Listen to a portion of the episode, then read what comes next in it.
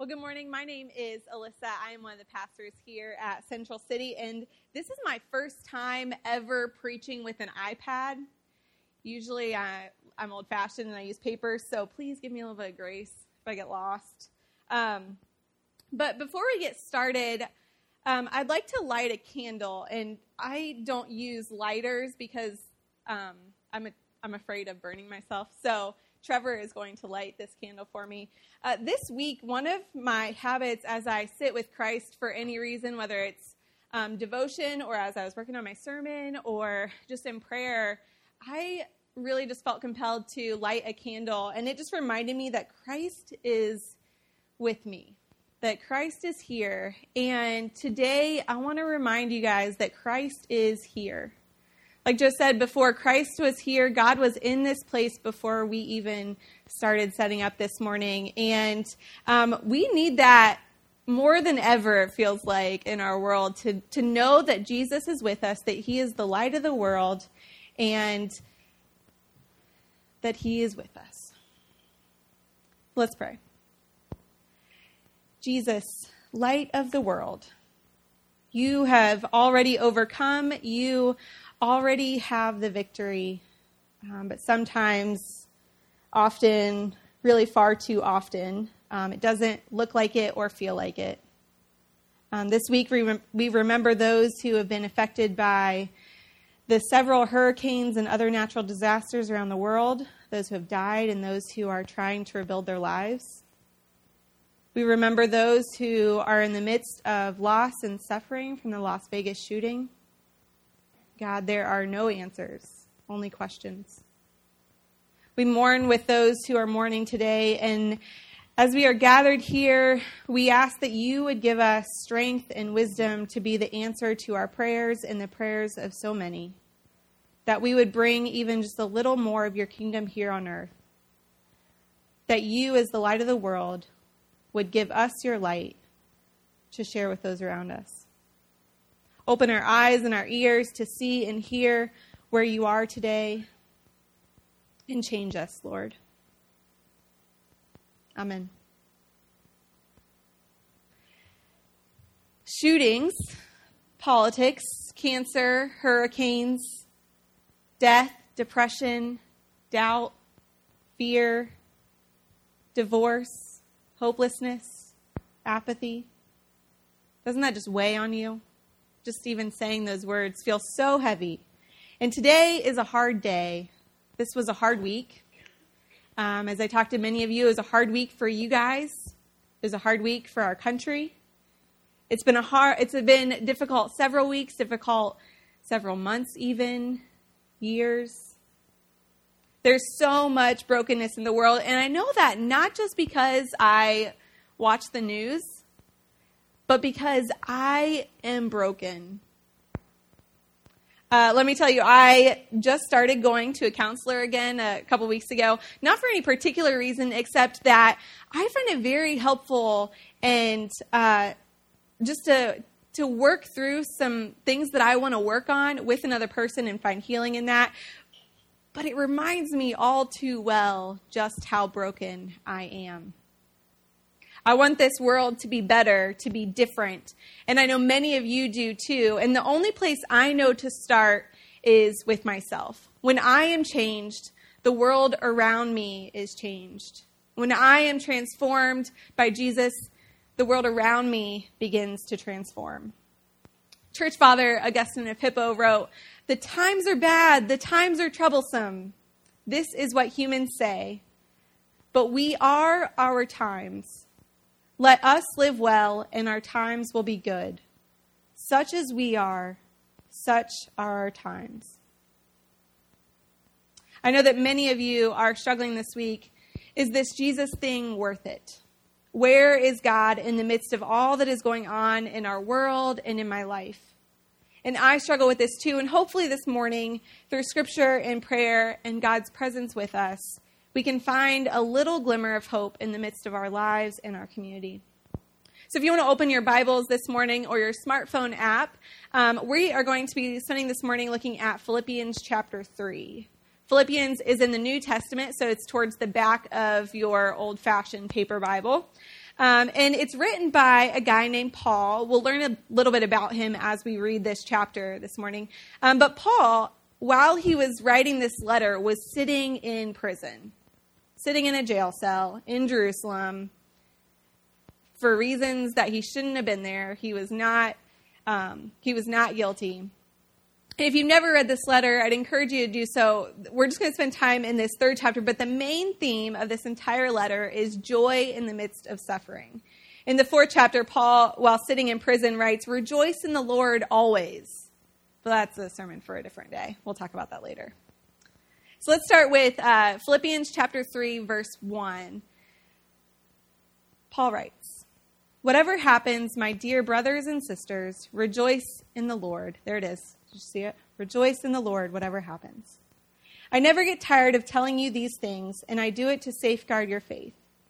Watch out for those dogs, those people who do evil, those mutilators who say you must be circumcised to be saved. For we who worship by the Spirit of God are the ones who are truly circumcised. We rely on what Christ Jesus has done for us let me say that again. We rely on what Christ Jesus has done for us. We put no confidence in human effort. Though I, Paul, could have confidence in my own effort if anyone could. Indeed, if others have reason for confidence in their own efforts, I have even more. This is where we learn a little bit about Paul. He gives us his credentials here. So let's let's look at who he is. Paul says, "I was circumcised when I was 8 days old." I'm a pure blooded citizen of Israel and a member of the tribe of Benjamin, a real Hebrew if there ever was one. I was a member of the Pharisees who demand the strictest obedience to the Jewish law. I was so zealous that I harshly persecuted the church, and as for righteousness, I obeyed the law without fault. This is like the best guy that you've ever met. Nothing wrong with him. He had every justification for everything he had done, and he lived the law to the letter. If anyone was worthy of boasting, it was Paul. He had education, he had the family status, he had power, he had money, and he followed all the rules. But Paul goes on to say, that none of that matters anymore. He met Jesus, and Jesus changed everything. The Amplified Bible puts it this way verses 8 and 9. Yes, furthermore, I count everything as loss compared to the possession of the priceless privilege of knowing Christ Jesus my Lord. The overwhelming preciousness, the surpassing worth, and supreme advantage of knowing Christ Jesus my Lord, and of progressively becoming more deeply and intimately acquainted with him, which means perceiving and recognizing and understanding him more fully and clearly. For his sake, I have lost everything and consider it all to be mere rubbish in order that I may win Christ and that I may actually be found and known in him. Paul isn't necessarily saying for us to give up our family or our education or our job. He is saying, however, that Christ should mean so much more to you than all of those things. We should no longer boast about where we went to school or how much money we make or where we live. We should boast in the resurrection of Christ, the new life that he gives us every day, and knowing Christ. Paul writes that knowing Christ is perceiving and recognizing and understanding him more fully and more clearly every day. So we should boast when Christ makes us kinder, when Christ lifts another person up, when Christ compels us to serve or give or suffer. That's when we should boast. Boasting in the flesh, what we do, how much money we have, that separates us from one another. At that point, we're different. We're no longer alike. But boasting in Christ and what he has done in my life and what he is doing in your life, that unifies us. That brings us together. Now we're all on the same page. We are all together knowing Christ. What does it look like to know Christ? To know Christ and to be found in him. Paul says that like three times to know Christ and to be found in him. Philippians 3:10 says, for my determined purpose, this is the Amplified Bible translation. It says, For my determined purpose is that I may know him, that I may progressively become more deeply and intimately acquainted with him, perceiving and recognizing and understanding the wonders of his person more strongly and more deeply. What does it look like to know Christ? When I was in college, I took a fitness and nutrition class. I don't really remember much about this class except that it was really early, like nine o'clock or something. And it was in the field house. It's funny because my college roommate just happens to be here today. And she knows that I hated going to class at 9 a.m. I don't know if I went to that class. no, I did at least go the first day. It was in the field house, and I never went to the field house. And it was in a lecture hall, which felt weird that there was even a lecture hall in the gym. And so, but I remember that we had this textbook that taught us why fitness and nutrition was important, but we never did any physical activity or anything with food. So we had a textbook on fitness and nutrition, but we never did any physical activity or anything with food. One thing I remember from that class, though, is that it encouraged fitness because you're less likely to slip on ice because you can maintain your balance better if you work out. And I think about that every December or January because I hate slipping on ice. I'm like the most paranoid. I avoid it or I like walk really slow and awkwardly. But I think I remember, oh, I should have worked out all year. Uh, I would be able to maintain my balance and not slip on this ice. But reading this textbook didn't help me know what it's like to be fit and healthy. I read about the benefits, but it never went any further. I have never experienced the fullness because it stayed as head knowledge. I, I know it. I repeat it to myself every year, but I never do it. It's never there. I never know what it's like. This is what Paul is talking about. The word that Paul uses for to know here, it's not just intellectual knowledge. It's not just that he knows about Christ, that he's heard stories about Christ, but he has personal, intimate knowledge of who Christ is, what Christ has done for him, what Christ is doing in the world. This verb to know is, this is awkward, and I wasn't going to say this, but I'm going to. It's the same word that is found in Genesis when it says, Adam knew Eve and they conceived a child. It is that most intimate knowledge of another person that you know the person, you have experienced them and know them most intimately. Paul doesn't just want want to just know about Christ, he wants to know Christ. Knowing Christ, let me just tell you this right now. Knowing Christ is not set aside for those of us who have theological education or are pastors because no. All that head knowledge that we get sometimes separates us from knowing Christ intimately. We sometimes think that because we've learned all these words, we've gone to all these classes, that means that we know Christ, but that's not what Paul is talking about here. He says that knowing Christ is for each and every one of us who longs to be in relationship with him.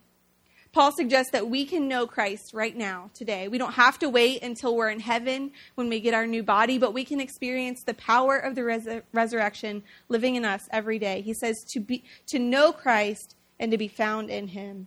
And this changes us. We're different. When we put aside everything that we once were in order to take on the mind, character, and eventually the body of Christ, it changes us. And this is what Paul is talking about. When we know Christ, we abandon our old privileges, our education, our status, our wealth. None of it matters anymore. We want Christ, and we want to look and act more like him.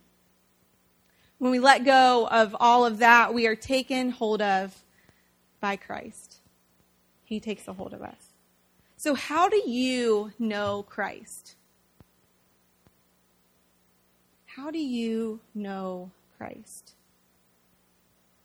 So many of us are wrestling with doubt, wrestling with fear, fighting cancer or bad health, mourning the loss of family, mourning the state of our country, the division, the natural disasters, mass shootings, race relations, education, politics, not to mention the role the church is or isn't playing in so many of these conversations.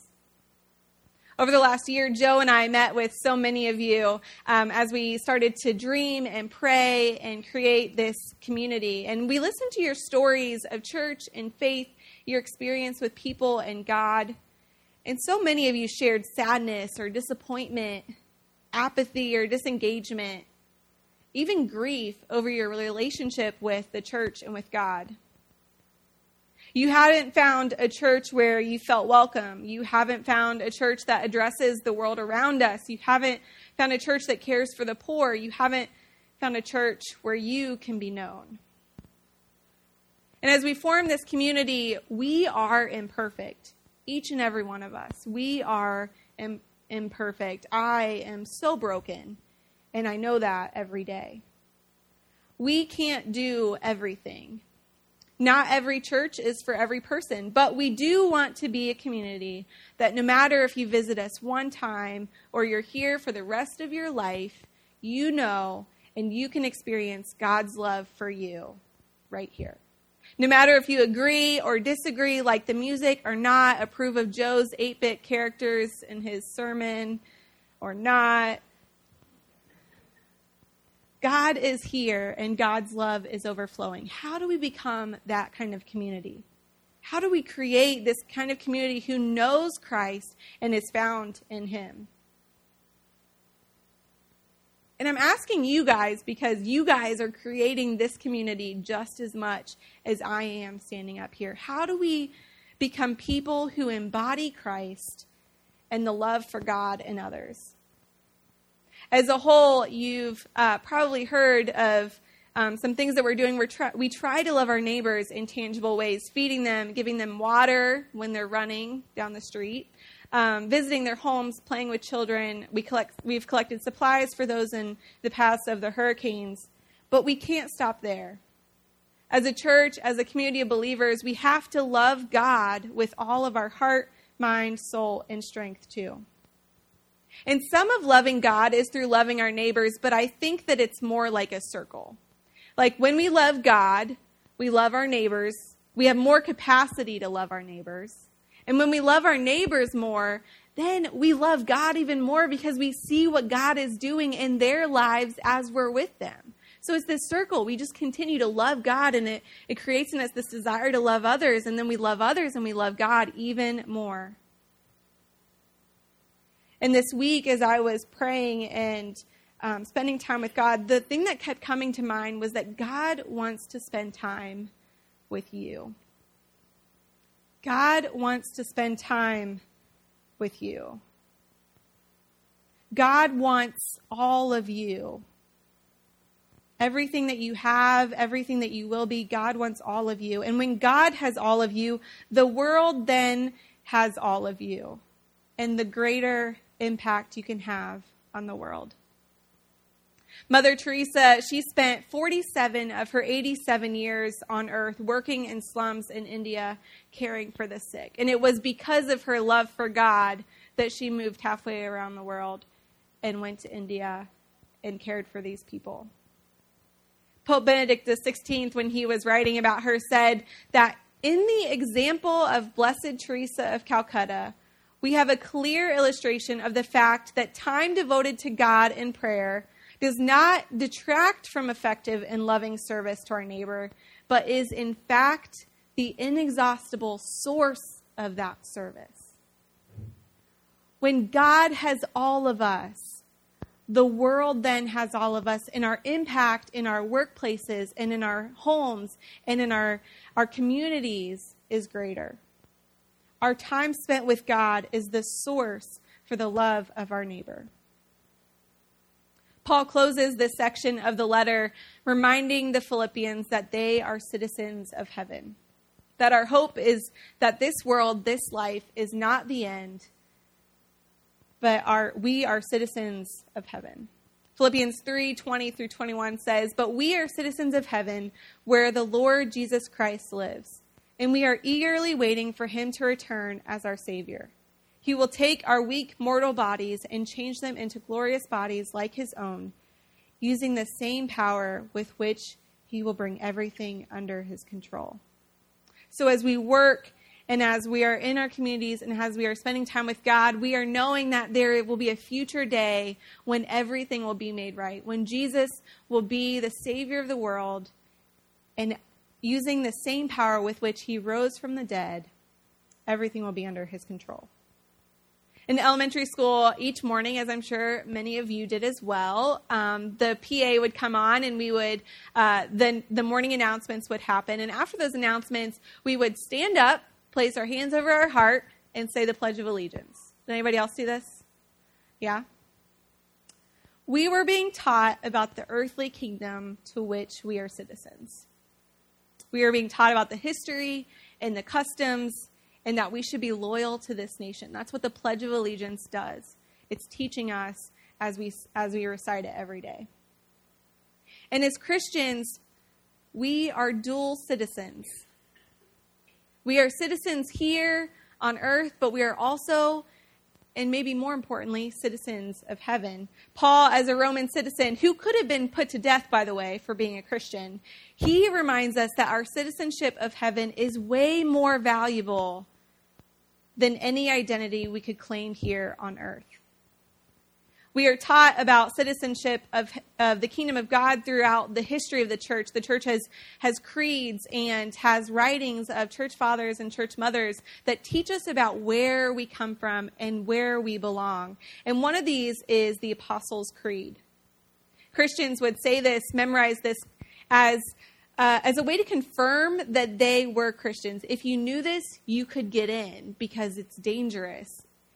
If you don't know this, you might not be a, a Christian and you might be here to persecute us. But this would this would be a creed that they would say, knowing that they belong somewhere else, as a way to confirm as Christians their belief in the Trinity. The words are on the screen right here. I want you to read through this and I want you to ask yourself if you believe these words, if you know these words for yourself.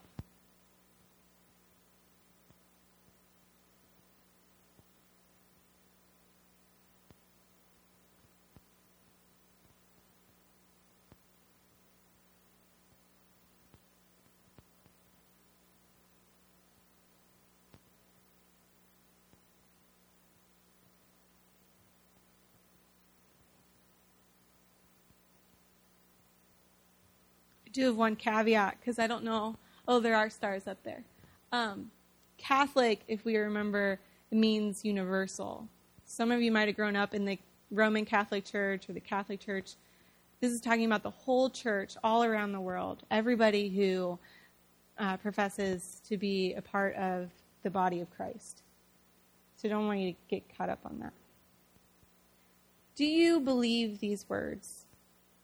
I want to say them together um, as a community. So if you believe them, if you want to say them with me, please do right now. Um, we're going to say these.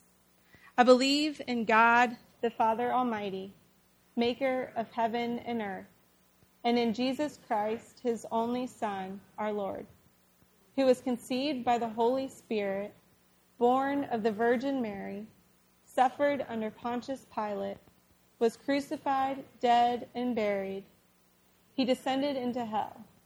The third day he rose from the dead. He ascended into heaven and sits at the right hand of God the Father Almighty.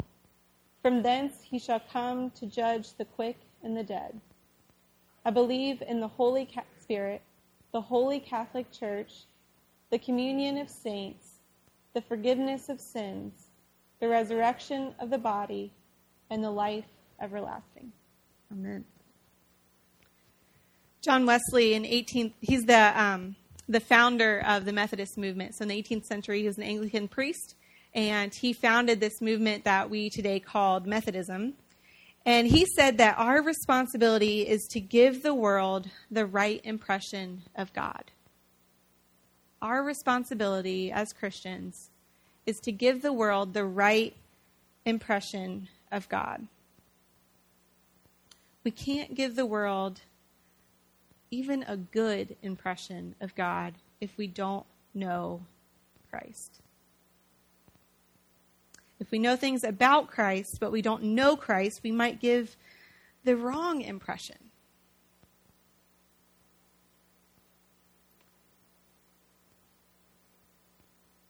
Our responsibility as Christians is to give the world the right impression of God. I want to spend a couple minutes thinking about these questions. What do you know about Christ? What do you know about Christ? How and how can you come to intimately know Christ? Some things we know about Christ that we haven't yet fully experienced yet. Is there anything that you know about Christ that you're longing to know more intimately?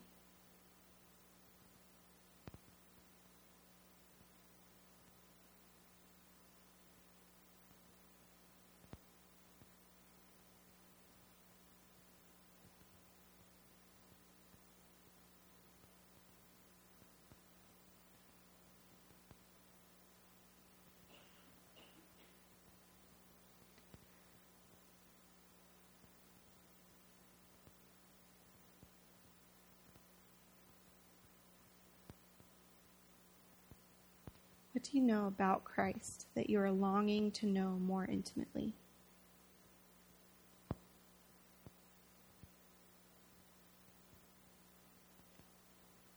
To close, I want to invite the band to come back up. If you if there is something that in your life that you are saying, I want to know this about Christ. I want to know this and experience this for myself personally and you don't know how to do that, I would love to get coffee with you or talk to you after the service. Um, there are so many people in our community who have been walking with Jesus for many years, and, and I'm sure would love to meet with you as well. Um, if you want to figure out how you can know Christ more intimately. As a church, this is who we are. We're walking this journey together. Each day, we are coming to know Christ more deeply and more intimately as a whole community. Let's pray. God, you want to spend time with us and and I think sometimes we want to spend time with you too and we just don't know how. As we go through this week, God, if you would just just give us that desire, maybe that that inkling or that nudge that we need to just stop and acknowledge you and recognize that you are here. God, would you give us faith to know you? Faith in the power of your resurrection, faith in this community that you have called your body of Christ, faith that one day all things will be made new. God, would you give us your spirit to teach us all things that we don't know? And would you change us that we might be the change that this world around us needs. We love you, God. We are so thankful that you have loved us first. That you are our Savior and our Lord, and that we can come to you with these doubts and with these questions, and that you still are there, that, that those don't bother you, that really that you just want to be with us, mourn with us, celebrate with us in those moments. God, we just love you and thank you so much. We pray this in Jesus' name. Amen.